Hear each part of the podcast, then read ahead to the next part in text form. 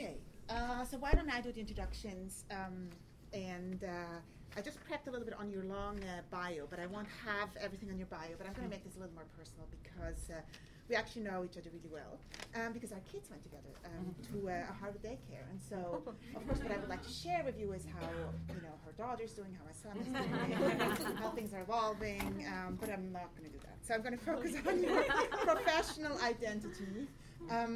And here's Hannah, but let me try to do it anyway. Go ahead, sorry. my Um, phone is kind of- So, Lakshmi is a, an associate professor and the Marvin Bower Fellow at the Harvard Business School just across the river.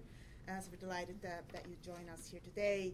She's an expert on many different questions, including um, gender, including policies relevant to closing gender gaps, um, but also has spent a lot of time thinking about property rights and institutions related to property rights in various uh, emerging markets, including in India, Vietnam, China, um, and the Philippines. And I think today you're going to talk about women's political participation in India. Yes. That's what I would have uh, thought. In India, I mean, a particularly interesting experiment from which the whole world should be learning of what happened there, why did they do that, what, what were the impacts. And so we're all extremely um, excited about you being here and sharing that with us. Thanks so much. Thank you, Elise. Yeah. And I want to add, just say two seconds. I was particularly excited to have you here because I mean, Lakshmi does all this wonderful work at the at the intersection of kind of status and gender and identity, and also within the developing world. And we're so interested. There's so many folks here who want to make sure that we break out of this U.S. perspective, and so we're thrilled. And I'm gonna. I got held up in a conversation. We've been teaching about stereotypes in one of the mm-hmm. required courses, and there's a lot about a lot of energy around intersections of race and gender and whether we're fully exploring them. And so, forgive me. That's where I that's where I was caught up in that. But we're thrilled to have you here. Thank you very much. So thank you all for coming. And, um, this is joint work with Sonia Bhalotra at Essex and Irma Clots-Figueras at Madrid. And this paper is motivated by the fact that the representation of women in political office is extremely low. So if you look at the Indian parliament right now, uh, we have 11% women, which is a historic high. And I thought that was terrible, but then I looked at the United States. Yeah. the women are 18% of the US Congress. There are 20 women in the Senate right now, which is a historic high. So I said, okay, maybe it's not terrible, but it's, it just shows that things are not great. Uh, UK is a little bit better. 22% of British MPs are women, but as you can see, we are a very, very long way from any kind of parity. And this is not only important because we think, you know, if 50% of the electorate is women, we should have adequate representation, but other studies have shown that it makes a big difference to policy choices if you get more women elected to political office. so I'm just citing a few papers here. There's a large literature on this.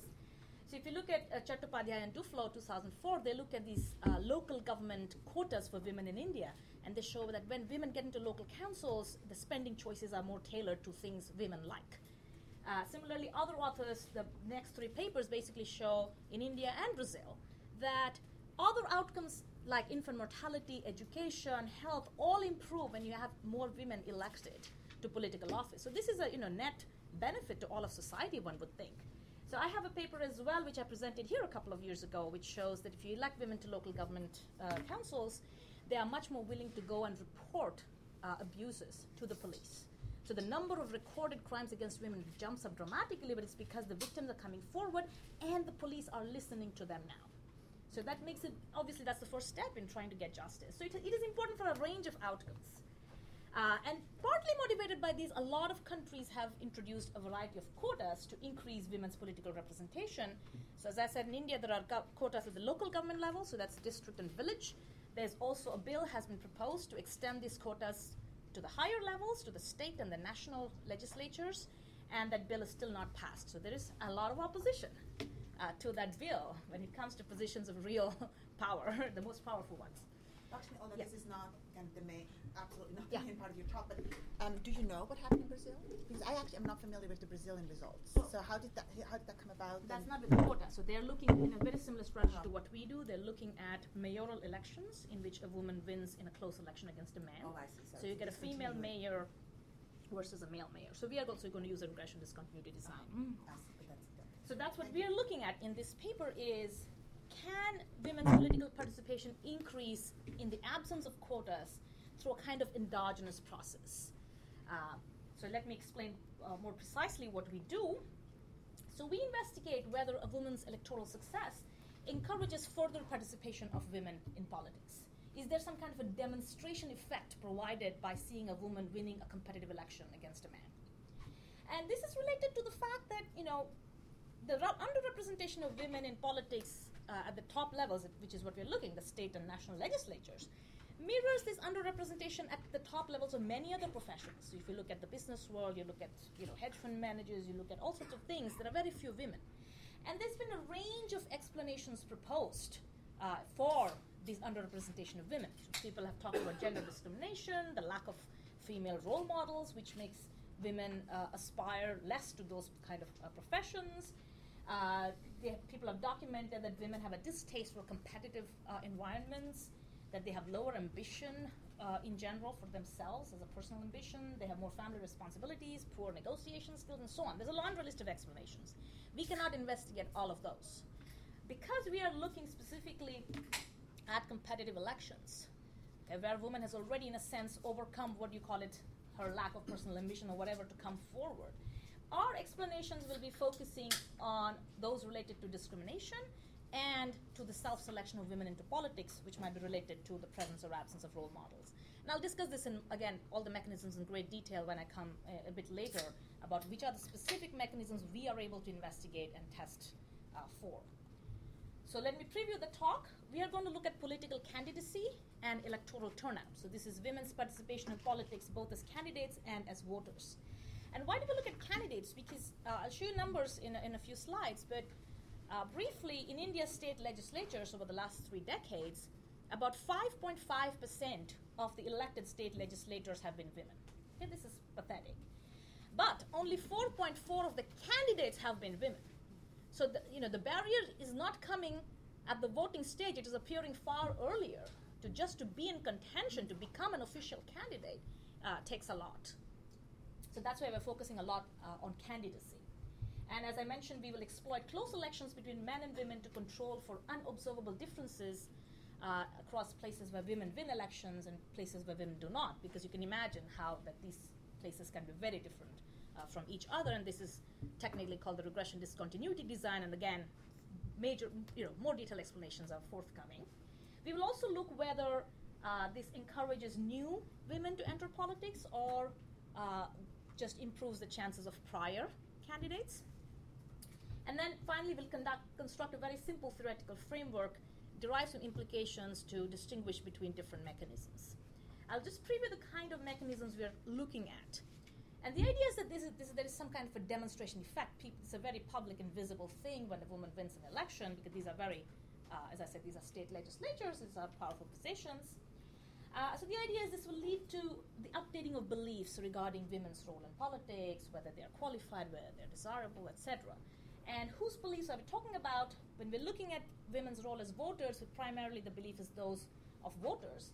But when we're looking at candidacy, it could be the beliefs of voters, it could be the beliefs of party leaders, or it could be the beliefs of potential candidates themselves uh, about what this field is like. And we, our model will take into account three barriers to uh, the candidacy of women. One is the fact that party machines or party officials might be biased against the entry of women. So India, as you know, is a very patriarchal society. Uh, there are exactly four major parties who are headed by women, uh, which is out of a total of about 40 major parties. So this is, you know, it's most party leaders are men. You can imagine a variety of reasons why they just do not encourage uh, women candidates. Uh, and this has been documented not just, uh, so in India we're examining this, but in other countries, so for instance, Lawless and Fox's great work in the US, where they talk to a lot of women candidates uh, or potential candidates, and they find that women are almost never asked by party leaders to step up. That even if they have been working in, in, in the political sphere or related or volunteering, very rarely asked to become a candidate, while men are. So that is, these kind of things are there in other countries. And what we're going to see, how much does it change if a woman actually wins? There could be voter bias. Voters might be very uh, unlikely to accept women in, in these uh, leadership roles. Uh, there is one paper exactly which looks at whether voter bias changes after the implementation of these quotas at the village level. And even after having a quota which raised the women's uh, share in local councils to 33%, uh, the authors, who are some of whom are at the Kennedy School, Rohini Pande and Petya Topalova, biases do change, but only after a very long time lag. So you need to be exposed to a woman leader for 10 years before you record any changes in your, when they ask you questions like, do you think a woman makes a good leader? So it takes a long time. And the other is this um, idea that uh, high ability women are reluctant to enter politics because they perceive this as a very maybe competitive environment, as a very tough place to be, incompatible with work life balance, or, or, it can be all kinds of reasons. But the fact that when you see a woman win, other women may be inspired to come forward. So we'll try to test, sort of test between these three mechanisms. Just to preview what we find at the end, uh, we find we don't find evidence for this candidate supply thing. So we don't find a lot of entry of women into politics as a result of this uh, seeing a woman win. We don't find much evidence for changes in voter bias we mostly find that whatever effects we have are probably attributable to these reductions in, in party bias. So it's, uh, it's you know the good news and bad news I'll summarize also at the end. But let me preview also how we um, what other work has been done and how we are somewhat different from the current literature. Uh, as I said, the work in India has mostly focused on the analysis of these local government quotas, but they can introduce other distortions so even though some studies have documented that uh, they, they tailor spending to women's interests, they have found that the women, women who come to political office through quotas are not as competent as men because they have had no prior experience at all uh, of political office. So they find things like the targeting of government benefits to poor people is worse, uh, and they're, they're not as well um, as highly rated as, by the voters on their performance, even though they're considered more honest. But on other dimensions of performance. They're not rated as well. There can be, uh, there's a paper by Sekhon and Titiunik which says, basically says, look, the quotas make women, uh, give women access to political office in the places where there are quotas, but what happens is then they are strongly encouraged to run as candidates only from the quota places and discouraged from running in non quota places. So the idea is there's a quota for you, you go run there, don't come here. So there can be this kind of weird uh, backlash effect as well. And as I said, most of the analysis of India has been at the village level where parties actually do not play a role. So in many states, parties are officially prohibited from uh, taking part in local government elections. So this a big and important barrier to candidacy is not even there, uh, which is not even analyzed by the existing papers. Um, there has been there have been papers on the U.S., Spain, France. Most of them just document some stylized facts. The only paper which tests explicitly mechanisms uh, about why uh, the entry of women is low is this paper on Spain by Casas, Arce, and, and. And we will borrow heavily uh, from their framework. So we are lucky that they wrote their paper a little bit before us. Um, well, let me tell you a little bit about the setting. India is a parliamentary system at the federal and state level. So I should tell you, you should feel free to ask questions. So, you know, raise your hand and ask me questions if things are not clear. So we are a parliamentary system, not a presidential system like the US. Uh, it's a first past the post system, so it's not like a proportional representation or something like that. You win if you get the maximum number of votes. Uh, elections are every five years. Sometimes there are these midterm elections. Uh, as I said, we focus on elections to the state legislative assemblies, not the national parliament, uh, for two reasons. One is many, many important policy decisions are made at this level. So decisions about education, health, law and order, etc., are made at this level.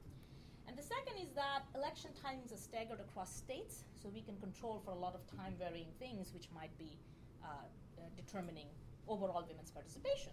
Because uh, India is changing, so women are getting more educated, and many places are becoming more liberal towards women coming forth, and so we can control for those kind of things uh, if we use the state level thing. Elections in India are extremely competitive, so it's the world's largest democracy in the national elections of 2009, there were more than 100 political parties uh, in the fray. Uh, we identify about 40 of these as major parties, and we use a very generous definition of major parties, which is those which won more than 5% of the seats in any state in any year. So it's just. Uh, just to note, and the reason we do this is we find that there are a lot of what I will call like frivolous candidates. So if you look at um, the state level electoral races, there's a median of eight candidates in every race. Most of them are not really relevant uh, politically. So, of these, as I said, only 2.6 on average belong to these major parties, parties which ever won anything. Uh, and only three obtained more than 5% of the votes cast. So we will show a lot of our results restricted to the major party candidates and the competitive candidates simply because these are actually politically relevant. And you might increase a, the participation of women a lot, but if there are only these irrelevant uh, candidates who don't, don't even get 5% of the vote, it's, hard, it's not going to make much difference. Yeah. Question? Why is that? I mean, why, why is it such a hot of the barriers to entry as an independent are very low. You just go file some paper. I think you have to collect not even not even as many signatures as in the U.S. Very few. You pay a deposit, which is again quite low. So it's I think few thousand rupees, which is not not enormous. And if you get less than a, a, certain threshold of votes, you lose your deposit, but it's not like a huge sum to lose. So I don't know. That's a good question. There was, in fact, one election which I thought was a data mistake. There were 1,000 candidates um, 800 of whom got precisely zero votes which I don't understand because it means even they themselves did not vote for themselves. that's, what, that's, one of the reasons to focus on major parties is to cut out these absolutely weird things which are happening. and I don't know why. and I'm also wondering whether there's a gender interaction. I mean, there's possibly one case I could make that lower barriers to entry might be particularly good for the so far disenfranchised because they're not part of the, the groups and the fundraising Yeah, we could check. We could check. So I'm just wondering. Uh, yeah, no, but actually, if you, the share of women is higher within major parties. Interestingly enough, so it's not that you have a lot of women com- contesting as independents. Actually, the share of women among independents is lower than among major party candidates. Is it a? It's a proportional representation system, isn't it? No, it's a. It's a SMP system. Yeah, it's a first past the post. Okay. Yeah, exactly. It's very strange. It's not like you, if you lose, you know, you actually get nothing. Mm-hmm. And my my guess would be, and I'd love if you could confirm this, that for people who fall out of the major party system who are doing this as a hobby are probably vastly male. Yes. Because it's a way that people can often get um, their name out. It, it's a way of raising profile and stature, very low risk. It really doesn't mean anything. It's another sort of um, s- small barrier status marker that men use in a way that women don't because women get marked with failure politically in a way that men don't. That is true even among major parties. yeah. I'll show you some numbers on that. But yeah, yeah, you don't see this independent big women number of women in the independent candidates. So I, as I said, I don't know why they do this as a weird hobby. Question, yes. Yeah. So is this 700 million voters? Um, those are the people that are eligible to vote, or is that actually eligible to vote? Yeah. What's so the, what's the participation rate? Should be coming in a, in a minute. Okay, so I, I can't remember off the top of my head, but it's coming in a couple of slides, turnout numbers. So let me talk about the process of candidate selection since uh, most of our paper is focused on becoming a candidate. So in, the, in India, there are no US-style primaries uh, for choosing the candidates of the parties. And I asked a political scientist, how do they do it? He said, oh, this is the most untransparent and under-researched uh, part of Indian politics. I said, thank you very much. so the party leaders basically choose candidates for each constituencies. So we conducted interviews uh, with politicians from several different parties to just ask them, how do you do this? And basically what they told us, this is the procedure. So they usually have a short list of about two to five candidates uh, for each constituency. There's usually a, a state level committee to, to make the decision but they, the decision is made constituency by constituency. It's not like they have a slate of candidates and they decide where to send them. No.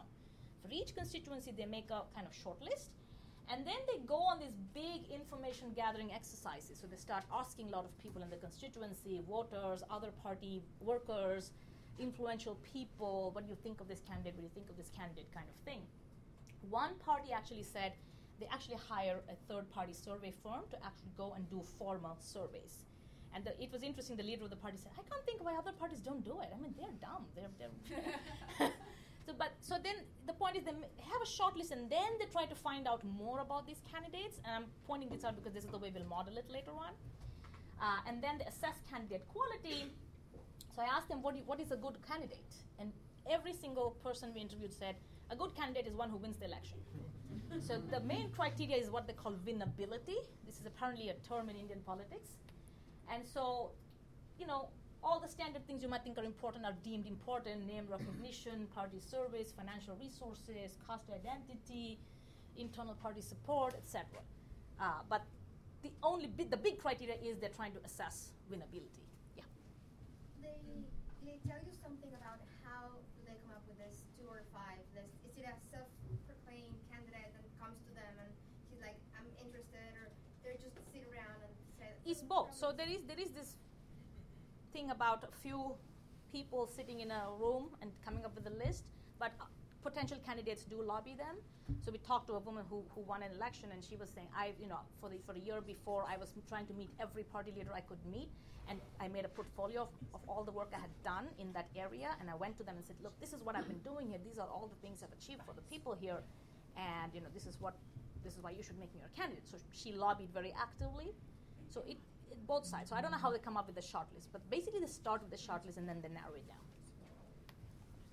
Do women have to lobby more than men have to lobby? We don't know because no, but the, the, the problem is the uh, short list is is not available. Yeah, even no, no, they don't even record it, right? It's, it's very informal. They don't. Nobody knows what the short list looks like. It's impossible to get that. Are there like candidate search firms? Is there like you know somebody that they ask, or like an association that can collect at least names that they can No. recommend? Nothing like No. that. They- none of them have anything like that. As I said, only one party even assesses these candidates using a proper survey firm. The rest just do these informal surveys. They send people to the constituency and ask. Yeah. Um, is there, there must be a relationship between the uh, huge number of political parties and the, fa- and the fact that uh, um, since they don't have a, since you don't have a primary system, the party leader chooses. So if, if you want to, br- in other words, to break into politics, does, isn't it necessary to form one of these huge numbers of parties? And, and what's the, and, and secondly, uh, uh, to what extent, uh, when new parties are started, do women start them? So, of the 40 major parties, as I said, there are four which are headed by women. Were they founded by women? Only one was founded by a woman. So I can name you the four. One is the Congress, whose leader is Sonia Gandhi, who became leader by virtue of her ma- having the surname Gandhi. Um, eh, the second is the Trinamool Congress, which was actually founded by Mamata Banerjee. The one of the, probably the only party which is founded by a woman. Then you have Jayalalitha's party, the AIADMK, which she took over as party leader. She didn't start the party, but you know, after the originator of the party died, there was a kind of intra-party struggle. She came up tops in the struggle. And then there is uh, Mayawati's BSP party, which again, she was not the starter of the party, but she took over the leadership after the former um, leader passed away. So it's just literally there are these four uh, places, yeah. Is there a clear, like, ideological structure of the 40 na- I, I can imagine a woman going around to every party leader and trying to structure her issues in a way that matches that party's issues, or is it just kind of almost like sponsorship more than membership? So I don't understand. What do you mean by sponsorship more than membership? I'm just thinking about like the way that athletes here would just go around to lots of different companies that might sponsor them. Oh yeah, you And can. Yeah, yeah, yeah. And like- there is there is a fair amount of party switching. We haven't gone deep into that, but basically, becoming a member of the party is very easy. So you can become a member of the Congress by going online and spending five minutes filling And out in the form. choosing candidates, would they care so much about like allegiance to party No. ideology? They don't. They, they care only about winnability. Ask them, do you, do you restrict your search to candidates within your party? No, no. We are occasionally approached by people from other parties, and we are happy to consider them. So they're not worried about that. Yeah. So in the case of Sonia Gandhi, do you think her not being Indian actually helps her success? That's a whole other big question. I'm not going there. now, in sense of why Sonia Gandhi has emerged as a successful politician, is you know books have been written on it. Uh, but just to note that she ne- did not start the party, she was not active in politics at all. She, you know, it was a very different case. Yeah. Is there any caste aspect to the candidates that do, the female candidates that do make it uh, uh, on the party uh, roster? Like, is there, so uh, is it, does it have to do with the sort of the caste? Uh, if it's a, it's a party that has to do with sort of with certain types of caste issue like BSP, or does it have to do with the fact that like there, I mean, if a female candidate does make it on the roster, it will almost never be from the lower caste. See, we don't know the caste of the candidates. That's a piece of data which do not have. So I can't answer it on a global level. What we do find is that the women-headed parties have a slightly higher fraction of women in them. But then the BSP is woman-headed, but also caters to specific castes. I don't know whether how to separate that. Yeah. So like, as I said, the, um, the other interesting part was that very few politicians interviewed felt that women voters are more likely to vote for women candidates. So we asked them this, and they said no, I think they care about the issues, and it's not they don't care about gender, but that's their impression. Yeah. So for in the instance of like Kerala, where we have actual parties with ideology like the communist parties, if a woman doesn't subscribe to that, I don't know, you know, isn't that in that case would it be important to subscribe to ideology rather than shopping around? Yeah, so I think that communist parties are the only ones which have a very uh, much more clearly defined ideology in Indian politics. The others shift their ideologies a lot, to say the least. Yeah, so I think the Communist Party, in that sense, we ha- as I said, we haven't looked at switching parties very much. I suspect they would have the least number of party switchers. Yeah. Uh, that's a, a different conjecture. So let me talk about the data which we do have, so that we can have an idea what we have and what we don't, have, what we can say. So as I said, we have constituency level data on state elections over nearly three decades. And we chose this period because there was no electoral redistricting over this period, so constituency boundaries remain fixed, so we don't have to worry about things like, oh, are women specially disadvantaged by this and so on. So all that is not uh, there. So we have 16 major states, uh, 3,000 something constituencies, about six elections every state because elections are about five years uh, on average. We have data on the candidate gender, on their party, on how many votes they got, on the male and female voter turnout as, as a percentage of the eligible voters.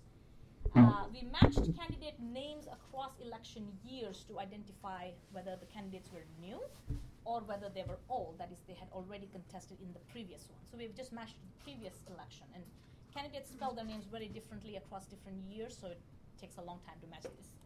But now we know whether they were there the previous time or not. We haven't matched it further back, whether they were there three elections ago or not, because even this took so long that we didn't bother. But uh, about other candidate characteristics, we have only limited data. So since 2004, the Election Commission has asked all candidates to fill out like a detailed form, which gives things like what's your age, your educational status, how many assets do you have, are there any criminal charges pending against you, and things like that. So for the most recent uh, state election, we have this information. I'll show you a little bit uh, of, of data on this uh, later when we try to assess whether our regression discontinuity strategy is really valid or whether these, these things also are different. But we don't have for the previous uh, periods this information. So what, let me just show you some descriptive numbers. This is something I already mentioned. 5.5% of legislators are female, but only 4.4% of candidates. So which is why we focus on this candidacy uh, margin as the first state before you can even become uh, a legislator. About 70% of races had no female candidates at all. Uh, they are more, somewhat more prevalent in major parties, as I said, 5.6% instead of 4.4, the overall mean, and in women-headed parties. Now, you have noticed that this underrepresentation in politics mirrors the female disadvantage in many other domains in India. Uh, women are less likely to survive to adulthood. India has a particularly uh, biased gender ratio. They have lower literacy levels, etc. Uh, they have, if you look at almost any marker for the population as a whole, you'll see women fare worse. It's health status, nutrition, anything. Uh, they are also uh, lower um, participation as voters. So uh, women's voter turnout over this period is 59% compared to 66% for men. Uh, the other part which I wanted to point out is even when women do win elections, they s- seem to have some disadvantage in terms of future candidacy. So only 65% of the women who won a specific election become candidates in the next election. And if they lose, only 31% of the runners up become candidates the next time. And the numbers uh, for men are 71% and 40%. So even when you win, there's a, you know, it's, a significant challenge becoming a candidate. So it's not an easy task. The other thing which the interviews did uh, tell us, interestingly, was that it's never a given that the previous winner will all automatically be a candidate. They always go through this process. They always consider alternatives. So it's, it's a pretty competitive uh, environment. So what do we want to do? We want to compare women's participation as candidates or voters before and after a woman wins an election. Now you can imagine, uh, you know, many many reasons why uh, the uh, places where women win elections are completely different from places where women lose elections. So what we do to control for these kind of uh, observable or and unobservable characteristics? We use a sample of close elections between men and women. So we look at elections where a man and a woman were in the top two, and the winner won by a very small margin. So we, and then we compare the constituencies where a woman just won with those where a woman just lost, uh, and this is what we call a, a regression discontinuity framework. And the assumption there is that the gender of the winner in a close election is quasi random, it's influenced by all kinds of things which are essentially random. And so it, this eliminates unobservable differences across places where women won and women did not win. I will show you several tests to support this assumption that these places are, are similar in all other respects except for the fact that the woman just happened to win. And this is where the first past the post system is important because, you know, if you win by a 2% or 3% vote margin, you still win and the loser gets nothing. So this is the regression discontinuity equation we will use. On the left hand side, we have an indicator which is women's participation in constituency I of state S, time t. Could be turnout, could be uh, the fraction of female candidates. Uh, we have the, um, on the right hand side, we have this M variable, which is the vote margin between the female and male candidates in the previous election. And then we have a dummy for whether the woman won. So the woman won dummy is takes the value 1. As soon as this m variable becomes greater than 0, it's 0. If m variable is less than 0, so it's discontinuous at the point where uh, m is equal to 0. So we control for any continuous relationship between the y and the m, and we just look at if there is a discontinuity, if there's a jump at that 0 point. So we control for this f uh, or any other relationship between y and m in many, many ways. We do uh, polynomials in M, we do local linear regressions, we restrict to a very small bandwidth around M. So, for instance, we look at only elections which are decided by uh, less than 5% uh, of the vote uh, of the voters. So, it's very close, you know, you only look at a very small area. And we, all the results um, go through with all of these different tests. And as I said, we, of course, we restrict to elections where a woman and a man are in the top two. And this is to control for all other unobservable differences. What do we get when we do this exercise? So if you look at the f- overall fraction of female candidates, that's the column one, you don't find, uh, you find a very small increase. So you find that the female candidate share after a woman wins goes up by 1.5 percentage points, which is, you know, it's small, but it's also not statistically significant. So we cannot say that it is different from zero. But if you look at among major parties, actually, right? Major parties are much more likely to have a woman candidate after a woman wins the previous election. Okay, so they're the, the their 9.2 uh, percentage point increase in the share of women candidates. Yes. So is it for the immediate election after? Right or is it after the- all the subsequent No, just just one election. So it's just one lag. Uh, if you look at the female share of competitive candidates, which is those who get at least five percent of the vote, there also you see an increase, and this is mainly because the major party and the competitive candidates are there's a very strong overlap, right? Most competitive candidates are from major parties, and vice versa. But just to show that these that we see the increase in female candidacy in the politically relevant candidates, not in this long tail of people who get very very few votes. Then we uh, divided the female share of major party candidates into new females, that is, people who were not there the bef- previous year, and uh, p- women who were actually in the contest the year before. And we find that the, none of this increase, none of this. Ni- this pointer, does it work? It doesn't work on the doesn't screen. work. Doesn't work. doesn't work on the screen. That's funny. yeah. So uh, none of this 9.2 percentage point increase in the female candidacy share can be explained by new females. So this was a little bit of a you know discouraging effect, result for us. We, incumbents there, right? What? It's the incumbents. it's who the are- incumbents so you exactly. It's all driven by the incumbents' uh, propensity to run for re-election. It's not that it's inspiring a flood of new women uh, into politics. So this was this, this is the good news and the bad news. You see that women are more likely to be there next time, but they're all the what we call the old women, the women who were there before. Yeah. Given that India, as you just described earlier, and the four major parties are totally focused on winnability, and that we do see a fabulous effect after a woman has just won, did you uh, spend time thinking about whether or not it's generalizable to other countries? Yes. Given given the frenzy, uh, most places think about viability, mm-hmm. but it seems like this is way beyond that. This is really about not just could you win, but how likely are you to win to get in, which seems a little unusual, the, the intensity of it as you presented with the major parties in India. Correct. That's the, their their focus is very absolute. Yeah. So um, we haven't looked at other countries. We wanted to look at the U.S. There is a related paper on the U.S. Which doesn't look so. The trouble is the political systems are very different. Right. So in the United States, there is a tremendous amount of incumbency advantage. So basically, more than 90% of incumbents Right. always run in for re-election, and so when that happens, there are basically no challengers in many cases. Right. So it's a very different political system. What that other paper has found is that the uh, a woman's victory in one election does not inspire more female candidacy in nearby constituencies.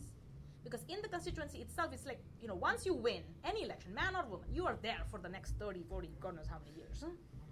And there you have basically very few challengers. It's very rare for an incumbent to get challenged in US politics. But what he finds is that you don't get more candidacy in nearby places.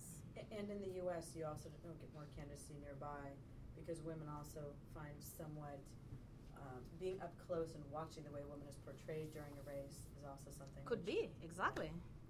So it could be many reasons why that this, you know, even though you see her winning, you don't come forward. And but you find the same thing in India. This is not even nearby. You don't even come forward within your constituency. So this is, you know, in one sense, even worse. And it's not because incumbents are so strongly entrenched in India, as I said.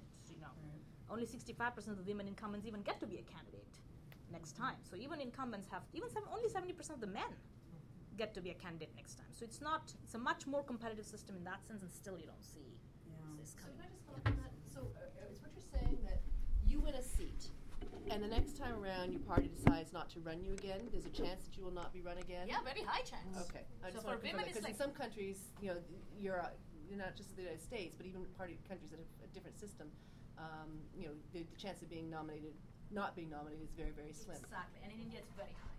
So as I said, for women you have 35% chance of not being nominated. For men it's it's 30. So it's it's not a given at all. Question? Question? So you mentioned that women have lower voter turnout, um, and that these parties are so concerned with winnability. So one thing I'm wondering is whether the women who turn out are voting for women. So you said that the party leaders think that they're not more likely to vote for women, but what are what are the trends actually We showing? don't know because we have only the turnout data. We don't have um, actually voting data, which we can try to get, but it would be a very limited sample nationwide. It, it, it's basically people do ex post surveys, and then you sometimes they ask them whom did you vote for. But it's secret ballot, so you're not obligated to reveal it anyway. Right? What we do find is that voter turnout doesn't change in the aftermath of a woman winning an election. Literally nothing happens to female voter turnout or male voter turnout. There's very, very little effect. The coefficient sizes are small, they're statistically completely insignificant. So nothing is happening on that margin. Yeah. comparing columns four and 2 Mhm. So if we look at four and we say that no new are coming in, Yeah. then I think that means that all the increase must be from the returning, but you can't increase the number of returning. So does that mean that the number of party candidates are going down, or in other words, I'll just show less you men? next slide. So let's see. It's not number. I'll show you this graph in a minute just to illustrate the strategy, and I'll show you numbers in a second. It's just they're less likely to be men, so the women are more likely to be there. Uh, total number of candidates doesn't change. So this is just to illustrate what we do in our strategy, right? So this is the victory margin between the female and the male candidate. This is the M variable I showed you. When M goes above zero, a woman wins. When M is less than zero, a woman loses.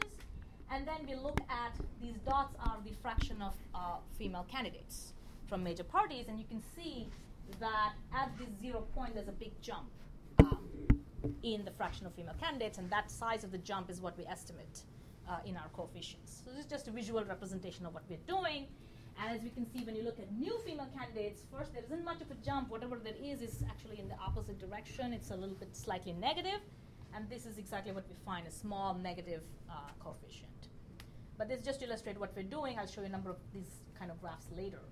So the, we were looking so far at the share, which is the number of um, women candidates from major parties divided by the total number of major party candidates, and obviously maybe more new parties enter or something.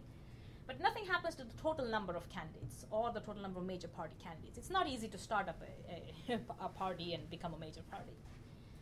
Uh, so basically, we find that the number of female major party candidates is higher in the next election, and the number of male candidates is lower. So since each party basically gets only one candidate, right, in a constituency, they are much more likely to have a woman last time, next time, and less likely to have a man.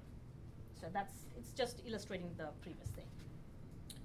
Uh, so again, even if you look at number of major party female candidates, nothing really happens.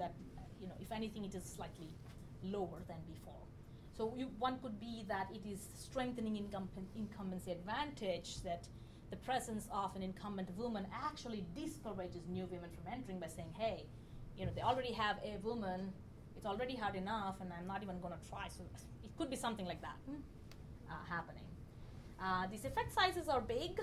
So the effect size is about 39% of the mean, about sort of one in three candidates, so to speak, are, are being turned around from being male to being female as a result of, of woman winning. So we do various uh, robustness checks for our uh, estimate. Our base estimate was 0.092, so 9.2 percentage points. We control for different types of, of polynomials in this. So here we control for a third order polynomial, then we control for a fourth order polynomial. We, as I said, we do this test where we restrict to a very narrow band of just plus or uh, minus five percentage points, so very, very, very close selections. Our estimates are very robust to trying all these different ways of, of controlling for stuff. Uh, we also control for what I call this here state year fixed effects. It's a kind of code. We're basically having a, a dummy for every state and every election. This is to control for factors like, oh, suddenly the, oh, there was a new woman leader who inspired women to enter in that election only, or uh, a woman took over one of the major parties, which has happened in the past, or there was some woman specific issue in that election, maybe, which people got all excited about. So, all those things are controlled for, and we still find these effects. So, it's not driven by, that, by those kind of things. Could you potentially distinguish between the two channels that the two of you just identified?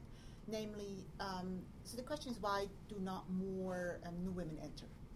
And one could be the Victoria effect. The Victoria effect what is I've just seen a woman being elected, but I'm now so disgusted by the whole process um, and the gender bias that I've seen in that election. I'm certainly not going to run. So that could be backlash effect. Mm-hmm. Or it could be your story, and that is um, I'm, I'm, somehow thinking there are reserved seats in my head or something. Mm-hmm. Some proportion of seats are reserved for women. Now that we have an, a woman has just won, certainly the next election is not going to be for a woman. Could you actually look at whether more female candidates increase the likelihood that women will be elected? Because that would give you some sense of what's the expected return of being right. a candidate. Yeah, we should check. So what we did is we we checked. Uh, it's not there on this slide, but we checked whether if a woman wins this election, a woman is more likely to win the next election, and that is not true. That is not true. We find absolutely no effect. Uh-huh. And partly, I think, because this election was so close, right? So it's just won by a whisker. Uh, but it's not, and so they are they're more likely to be there in the race next time, but they're not more likely to win. They're not more likely to lose either. It's just it's there's no effect there.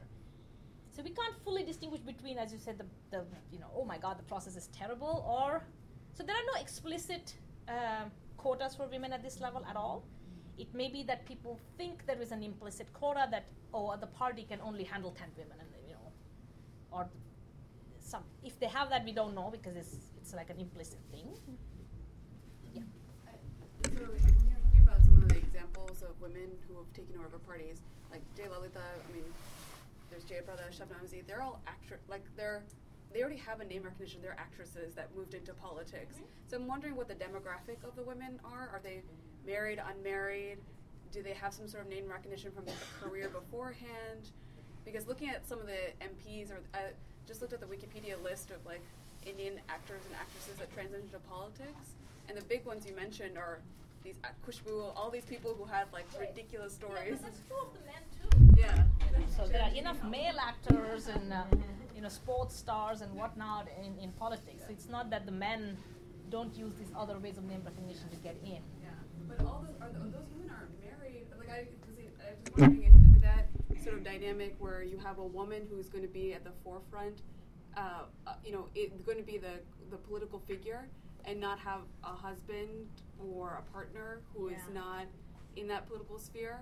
If that's we haven't checked yeah. that. I mean, for this for the female party leaders, it's just four people, so we cannot do much right. with that. We haven't checked it for the overall yeah. um, population. Mm-hmm. Uh, but yeah. I mean, there is an interesting theoretical issue there, though, about um, Rohini, as she's talked about uh, I've heard her talk about research in this area that there is this question of whether when women get elected, there's whether they're they're proxies for their husbands. Yeah. Yeah. So um, I imagine it might actually cut, cut both or ways. Fathers. Or, or fathers, or right, but for a man, right, for, for some. Yeah, so I mean, that makes a difference when you have these quotas, right? You're forced to nominate a woman. Yeah. and so you nominate your wife or so on. At this setting, it's not The because the man can can run, enter. so they can run themselves. They don't no- have to nominate a woman. no. So in that sense, the women here are proxies. They are not proxies. Sonia Gandhi, though, was it like? I think a lot of people still. I mean, the last name Gandhi also helped because she was married to. I mean, she had son Rajiv Gandhi, and she married into the family. And at first, I think. Yeah, but also you should remember that as long as Rajiv was alive, she was never the leader. Right. Yeah. So at, at this level, you don't need women proxies Yeah. because you can enter yourself. Okay, Yeah. that's very good. Right? It's a competitive environment. It's not the quotas world where you cannot. You're forced not to enter. But there's name recognition and dynastic Yeah, yeah. yeah. effect So and all all those things are there. I mean, but I'm saying that, in a sense, translates to the women too. You're a daughter of a prominent politician or a son of a prominent politician. That is known either way. Totally. So all those things are happening. That's I'm not saying they're not happening. So um, what? How much time do I have? I have a sh- I have right. So let me. Do, I'll run. Um, I won't spend too much time on. We do a bunch. What I'm saying, we do a bunch of robustness checks for our results just to make sure they're not driven by all kinds of other weird things. And I'm just going to highlight uh, one of these things, which is this third one. Because one of the things, criticism which has been made for using the regression discontinuity design in the United States is that the people who win in close elections are actually different. They're the ones who have more money, or they have the ones who have a longer history of incumbency and stuff like that. So you're mixing up the effects of gender and these incumbency or money and so on. So that was the, one of the things we wanted to verify that the winners and losers of close elections are similar in other aspects, like their, you know, their net worth, their education, how many criminal charges have been filed against them, and, and so on. So in India, it's a, it's a bit dramatic actually. If you look at the overall statistics, about 30% of our candidates, uh, 30% of male candidates have some criminal charges filed against them. It's only about, eight, I think, 15 or 18% for women. So they're less criminal uh, in that sense, or maybe they just haven't had enough time to accumulate the charges. Uh, but uh, the point to note here is I'm drawing you the same kind of regression discontinuity graphs. There is no discontinuity at that point in these kind of characteristics of the candidate. So we're not mixing up gender with some other uh, thing like this. Okay, so that uh, it just gives us more confidence that what we're estimating is actually the effect of gender uh, of the candidate of the winner, not some other characteristics of the winners. So that's just a, robustness check we do, and then we do also other checks. Uh, I want to show a couple of other results. Uh, one is we, instead of having a regression discontinuity, we just ran a very simple OLS regression of the full sample, and we find very similar results actually. So that gives us confidence that you know it's not some peculiarity of this technique which is uh, driving all our results. Uh, uh, it's actually generalizable to the whole sample. The other thing which we can test in uh, in the OLS is that there is no effect on future candidacy of good electoral performance in general. You have to win. Okay, if you come a close second, it doesn't matter for female candidacy next time. It's, it's a winner takes all game, uh, which was interesting. So it's not that people are updating on candidate abilities in some continuous way and something like that. The, fi- the third thing we checked is where there are spillover effects to other constituencies. So if a woman wins in this constituency, does it encourage more female candidacy elsewhere? Uh, and we don't find any. So we include sort of the fraction of women uh, winning in other areas of the district as an additional variable that has absolutely no statistical uh, predictive power. We checked also uh, using the regression discontinuity setting if there is candidacy, more female candidacy in areas other than your constituency. If, if a woman wins in your constituency, and again, there's almost nothing. So it's it's very localized uh, effect. And then we also checked whether it's persistent. Uh, and this is the, the first few columns summarize what I told you before. I want you to look at the last two columns where we are looking at this persistence. And we're looking at if a woman won in your constituency two elections ago, do you have more women uh, candidates right now? You have a smaller effect. So it's, you know, our base coefficient there was 9.2 percentage points. This is like 4.2 percentage points. It's there, but much smaller. By the time you get to three elections out, there's basically no effect. Uh, and I think this is tied to the fact that it's not, it's really tied to whether the woman wins or not. It's just good performance or just being there doesn't seem to be enough. You, in a sense, have to prove that you can win. Uh, but it's just an interesting pattern to note. It's not very persistent. It's not a permanent change and, so on. Can you give us a bit? I mean, I think again, many of us are probably trying to generalize to other places. Um, a bit more context um, for these particular elections. In the sense of how widely available is that information? Meaning, is there media coverage? Is Yeah, that yeah, in the yeah, newspaper? But for other constituents as well. So others. So this would Ah, be pretty. As I'm trying to think of, should we have expected spillover effects, or Yes. should we not, or how should I think about this, or should That's we even right, think about spillover effects in terms of geographical distance and Yeah, expecting my so neighboring, but not. So that's right. So it may be that the media coverage is typically, you know, you'd know who won in your place, and you'd know the overall result, right? Because so, so for, for instance, TV networks would cover the overall election. So they will say, oh, this party won this many seats, and if they focus on women, they'll say this there are this many women. They will not they will not tell you where they are from. Yeah. So that could be one way that. I mean, they're not very interested in telling you that much detailed information. You can always go and find out. Sure, but it's not. but it's in not, Your face. yeah. That's what I'm Exactly. trying to understand. Exactly. So from the voter's point of view, it's really not in your face. If you were a potential candidate, you might find out, and you can find out very, very easily. Because just like we found out, you just go online and look it up, who won where. Uh, so if you're a potential candidate and taking this seriously, it's very easy to find out. From the voter's point of view, you have to go to that much effort, and that may be too much for a voter. Uh, so, but on, on your own place, yeah, because local newspapers would cover who won in your local area. Um, so now, as I said, we construct a very simple theoretical model uh, to try to separate these effects and to illustrate when and where we will see this kind of um, effects. And this model incorporates three barriers of two entry. We have voter bias. We capture this by a parameter uh, dv, which is uh, basically a bias against women, and I'll show you uh, how we make it into a bias.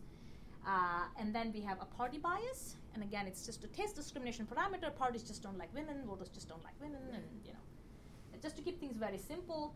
And the third one is this candidate supply thing, which is a, a, a shift in the ability distribution of potential candidates to the right. That means more qualified women are now in the pool uh, of potential candidates. And so, you know, this is very simple, but it's observationally equivalent. If you write down a statistical discrimination model where women are always assumed to have lower ability, it's basically the same uh, as this. So um, and we make some ass- assumptions, which are, I think, uh, not not uh, not too bad. One is that party policy positions are decided before the candidates are selected. Uh, and this is to keep things simple because otherwise we have party positions as well moving around. But also in the Indian setting, it's actually correct because the party positions are set by the state level party long before they start even the start of the process of candidate selection. Uh, we also assume that candidate ability is known to voters before they vote, uh, and again, just to avoid any effects of uncertainty and updating and so on. And it's fixed over time. We assume there is uh, full voter turnout, and this is consistent with our empirical results that turnout doesn't actually change uh, uh, when a woman wins. So it's, I think it's fine to assume it in the model. And we also assume that parties choose candidates simultaneously. There is no sequential game or strategic game play being played here. And I'll show you very uh, mm, so the timing is that first the potential candidates, male and female, decide whether to be in contention or not. So this creates the candidate pool from which parties are going to choose. And then the parties choose their candidates uh, like this. So they make a random draw from the pool of men and a random draw from the pool of women. Right? So in our in our model, this is the way the shortlist is created. There's a shortlist of two. They compare the abilities. So after they make the draw, they find out the abilities of these uh, candidates. They compare them and they choose uh, the one. It's not always the one with the greatest ability, as I will show you, because it depends on their uh, biases against women. And then finally, the voters vote because there and there they know the abilities, they know the policy preferences, they know the genders. Yeah, do you have a question? No. Uh, so this is just to formalize what I said. There's a party zero and there's a party one at two extremes. Uh, these are the policy positions. There's a voter in the middle. Uh, the voters the voters utility is given by uh, this negative term p minus x. So it depends on the voter at point x how far he or she is away from the party's position, um, which could be zero or one. Uh, the AP is the ability of the candidate from party P, and then this is the voter bias against women. So if party P nominates a woman, so that WP is one, the voter is less likely to vote for them because there's a minus DV there. And this is just capturing that for a given ability level, women get less votes. Okay, this is just bias. Um, and then uh, the parties, right?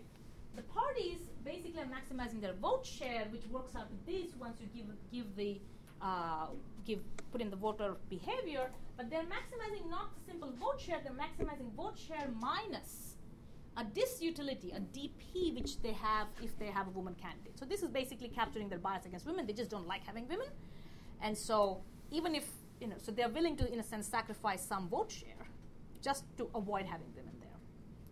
Okay, uh, and so as I said, we have the ability distributions. Parties draw a random sample from the male and female candidate pool. The abilities are, are revealed. So if you think about party zero, they get a woman of ability AW and a man of ability AM.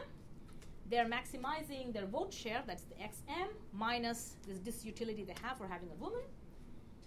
They take the choices of the other party to be given, and the main thing I would like you to focus is this equation here. So a woman candidate is chosen over the man, not if AW is greater than AM, which would be a very, you know, uh, a model with no bias, which is you just choose the higher ability person. That's not what they do. They choose the woman over the man only if AW is greater than AM plus two other terms, which incorporate the voter bias and the party bias. So in this sense, the woman has to be much better than a man to get in. Okay? And so that the, the thing to note is uh, that this captures all our mechanisms so far. This is the one key equation. If DV goes down, right, if the voter bias goes down, women are more likely to be chosen because the threshold is lower. If D0 goes down, which is the party bias, again, they're more likely to be chosen. And if the distribution of A's for women shifts to the right, that means you're much more likely to get higher values of AW, women are more likely to be chosen. So, you know, what we showed so far in sense is consistent with all of these things. Now we try to separate. Okay? So the first separating equation we have is that if the voter bias DV goes down, right, the idea is that both parties should be more likely to nominate women candidates. So if you look at this equation, uh, D0 is like the party zero's bias, D1 would be the party one's bias. But if DV goes down, both parties are affected, right? They both have a similar looking equation. So both parties are more likely to nominate more women. And so we can use this to separate with between a voter bias hypothesis and a party specific bias or party specific mechanism. So what we do here is we regress, we put the um, percentage of women on the left hand side. Uh, so it's not percentage, it's just a dummy for whether your party has a woman. And we regress it on the original variable for whether a woman won, but then we interact it with whether you're the incumbent party. So whether you are the party from which the woman won. So this additional woman who's coming in next time, is it from the party from which the woman won, or is it the opposition who's putting up a woman this time? Okay, and this will tell us whether it's because if it's the voter bias, we should actually see no difference. Both parties are equally likely to put up a woman next time, and so we're going to test whether this coefficient B11 uh, is zero or not. And what we find is that this B11, which is the first line, is very far from zero. It's highly positive. Mm-hmm. So all the increase in candidacy is literally coming from within the party where the woman won. The opposition is not putting up more women. So in one sense, the very party-specific effect. Okay, so you see the two different two dimensions of the narrowness of our effect. One is the local geographic dimensions only within your constituency, and the second is only within your party. Because it's not that other parties are reacting. So that's the first thing. So we say it's not really that generalized voters change their uh, view or something like that. So now within the party, you can again have two different things. You could be that the bias of party leaders goes down, or more women come forward within the party. And we again we can use our model to generate two separating hypotheses for this. So one is that if the party bias falls, the ability threshold for women candidates is lower. Okay, so if a new woman is chosen as a candidate, she has to satisfy a lower threshold than before. So, on average, the ability of new women candidates is going to be lower than it was in the previous regime. Okay, not lower than men. You always have to beat out the man, but it's lower than what a new woman had to satisfy before. While if it's a rightward shift in the candidate distribution, that means you're much more likely to get these high values of AW, is the other way around. Right? The women who get selected now are much more uh, of higher ability than before. So we can use this to separate whether it is the party bias going down or the ability distribution shifting. And the way we do that is we look at this, we use the vote share of a candidate as a proxy for their unobserved ability. We really cannot measure ability, so it's like a proxy. Uh, and we look at the vote share of new female candidates and we see what happens to that variable after a woman wins. So if it is just the party bias reduction, we should see a negative effect on this on this uh, whether the woman won or not, because that's that's corresponds to the lowering of that threshold. And if it's the candidate supply hypothesis, we should see a positive coefficient. So again, we can try to separate between these two hypotheses. I, Yeah. I, I have to confess, I don't understand the candidate supply effect. So help me understand why, Candidate now that I'm thinking, oh yeah, no. Candidate supply is that DV doesn't change, D0 doesn't change. It's just you're much more likely to get high values of AW now.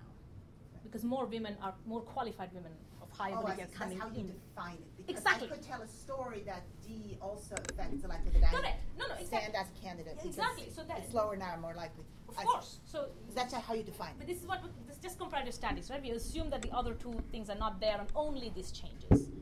Right? So you could have secondary effects if D0 goes down, more women come forward and so Yes. on. So we are saying suppose nothing happens to D0 but still more women come forward just I because of the see. role model it. effect Yeah, and so yeah. on. So that yeah, so we, we are assuming that only one of these is in action at any given time. So, but the idea is it provides us some separating hypothesis to distinguish different mechanisms. Uh, so we run this equation, and what we find is that the vote share of new female candidates actually goes down uh, after a new after a woman wins, right? And that's very interesting because you're measuring the vote share of new female candidates both times. It's not like you're measuring old versus new. Is the previous time also it was the new, and this time is the new, and they are less successful than before. Uh, that's that's not necessarily a bad thing, as I said, because it corresponds to the lowering of this threshold in, in our model. But it is a test to say, yeah. How do you calibrate a bias change or a, bi- a shift in bias? So we don't calibrate it. We just say if it's a change in bias, what do we expect to observe in the data we have? Right? If we could measure the bias, that would be fantastic. So what do you use as that? We are using sort of vote share of the candidate as a measure of their ability, so to speak. Right? And what we're saying is if the part bias within the parties had gone down, right? They would be willing to make a woman their candidate even if she's not as able as before. Because earlier she had to clear a really high bar.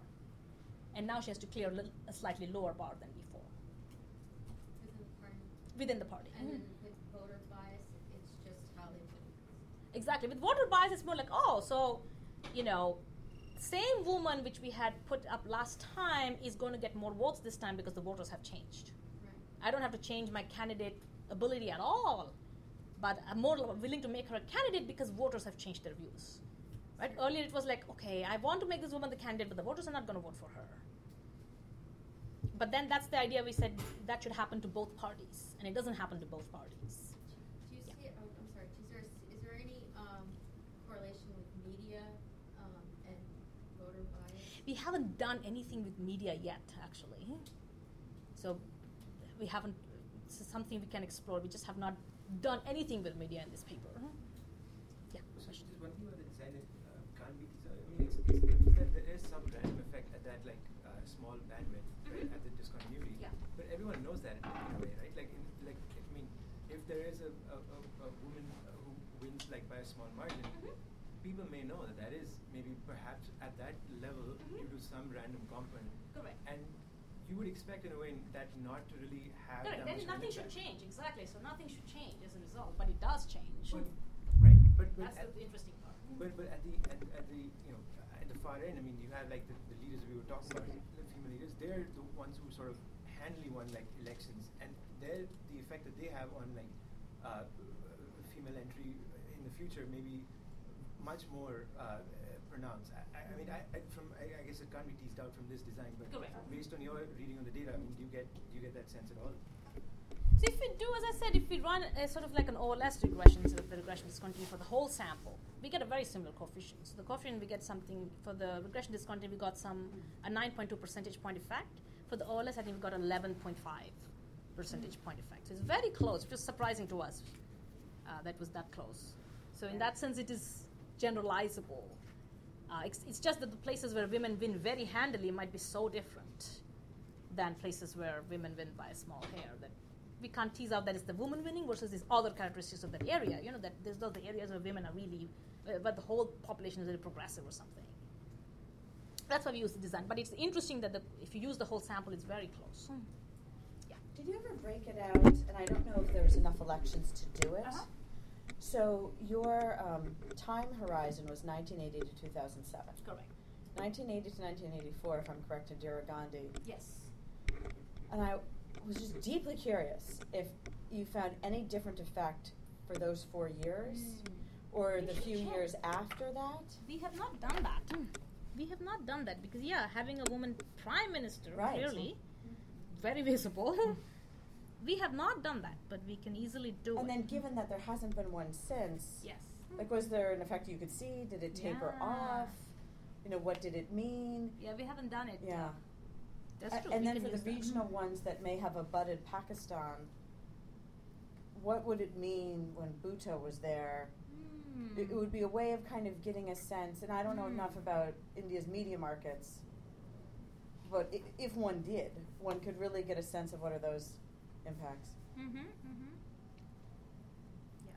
My hunch is that nothing would happen with Benazir in Pakistan simply because people would say that's a different country. So, so you don't think there would be an unconscious bias spillover effect?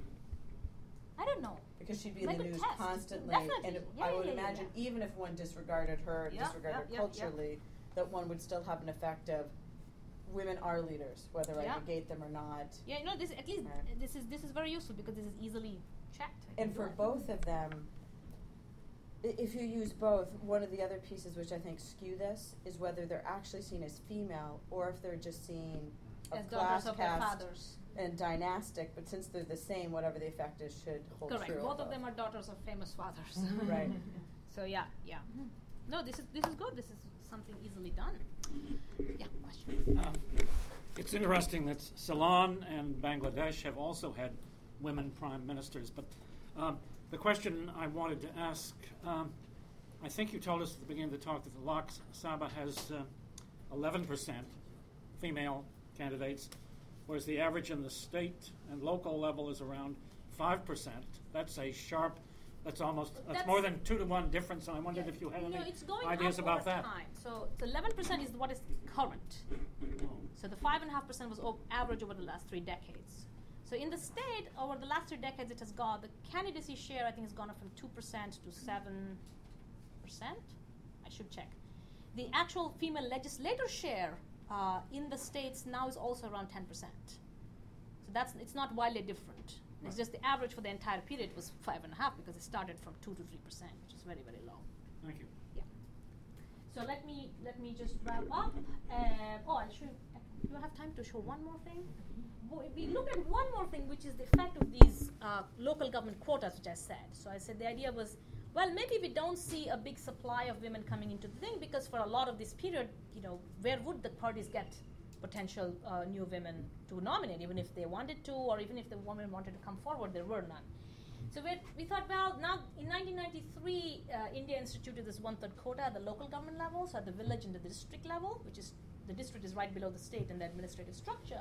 So we said, okay, once this quota is implemented, you have at least a new pool of women leaders who have held some political office, who have some experience of the political process. Maybe after this period, uh, you'll see a bigger effect, bigger response from, from new candidates or, or uh, in general. So that's what we uh, we try we use, and the idea is that the, the advantage is that different states implemented this local government quota in different years, which is what I used in my previous paper, which I presented here. But we can use the same thing here, and we run this regression where we look at the female candidate share, we look at the effect of the woman winning, and we see whether the effect of the woman winning is bigger in the post-quota period. So after these quotas are in place, do you get a bigger uh, candidacy response, which would uh, at least make us say that okay, th- something translates upwards from the local government to the higher levels. So if we find that this coefficient on that interaction is greater than zero, it would mean that there is some room for the candidate supply hypothesis to be working. And what we find is actually very disappointing. We find absolutely no effect of this interaction, so uh, it's statistically insignificant. We don't see a much bigger effect after the quotas are in place. So it's not, uh, which is a little discouraging. And in fact, when we asked the politicians uh, how you choose candidates, we said, do you consider the district level uh, officials uh, or the elected officials at district and village level? They said, well, maybe. I'm not, you know, we don't go looking for them at that level. They were very kind of very, they were almost dismissive of the local government uh, officials, which is a little interesting. Therefore, my, my idea might not be working, but with the post quota, I think you only have this is a zero one, whether the quota was introduced or not, but not whether a woman actually was randomly selected. Right? The Yeah. quota is just the introduction the of the quota- law. Yeah, it's exactly. So, but the law But was I'm, I'm just saying, an alternative specification would be to say, was was a woman actually randomly selected to be the village leader? Yeah, but if, if it was part of the quota, she was. So one third Oh, of all see. Oh, villages. that means. Oh, I'm sorry. The quota I just means thought that, was the introduction of the law more generally. No, no, no, no. This Oh, is uh, this, is when the exactly I state have in mind. implemented it. Actually, exactly. So there was 1993 for the constitutional it. amendment, but different states took at their own time to do it. So this is when you actually started having one third of, of women uh, in all these councils. So there are, by some counts, like more than a million women in political office in India because of this one third quota. But unfortunately, it doesn't translate into higher levels. Uh, they're not able to make that transition to the state level. Uh, so let me just wind up. So I said we find a significant increase in women's political participation as candidates following a woman's electoral victory and no impact on their participation as voters. Uh, that's the good news. Uh, the not so great news is that most of the increase is due to prior candidates contesting again. This is again not a terrible thing because, as I said, there's a very high probability. You know, it's the only 65% of female candidates run again anyway. So, uh, you know, in one sense, let's take what we can get. So we get a woman who has run before, but she, we, at least we get a woman. But there's no evidence of entry of new women i- into the political process. That is really the not so good uh, part of our results. Uh, tested the implications of a stylized model. Again, it suggests a reduction in within party bias as a driving mechanism rather than a reduction in voter bias or an increased supply of potential candidates. Uh, finally, the implementation of quotas at lower level of government does not translate into a higher candidacy response at the higher levels. And so I think the net summary is that our results imply a very limited role for women's electoral success to generate a large sustained increase in the political participation. So if you leave it the process to itself, it's going to take a long time. It is very slow, it is very limited geographically and party wise. Um, so if somebody wanted to implement quotas, you could use this as a rationale by saying that left to itself, the process is not going to achieve gender parity very soon. That's uh, Wow. the talk. Well, hopefully, we've got, we've got, we've got, we've got a mix of academics and practitioners out there. Maybe we'll mobilize someone in this room to be part, part of driving the institutions to change that. Yeah, Yes. thank you so much. Very powerful stuff. Really great. Um, I hope you all will join us next week. Kathy Tinsley is a professor of management at Georgetown. is going to talk about progress on gender diversity in corporate boards. So we're going to shift the topic. Thank you again. Thank you.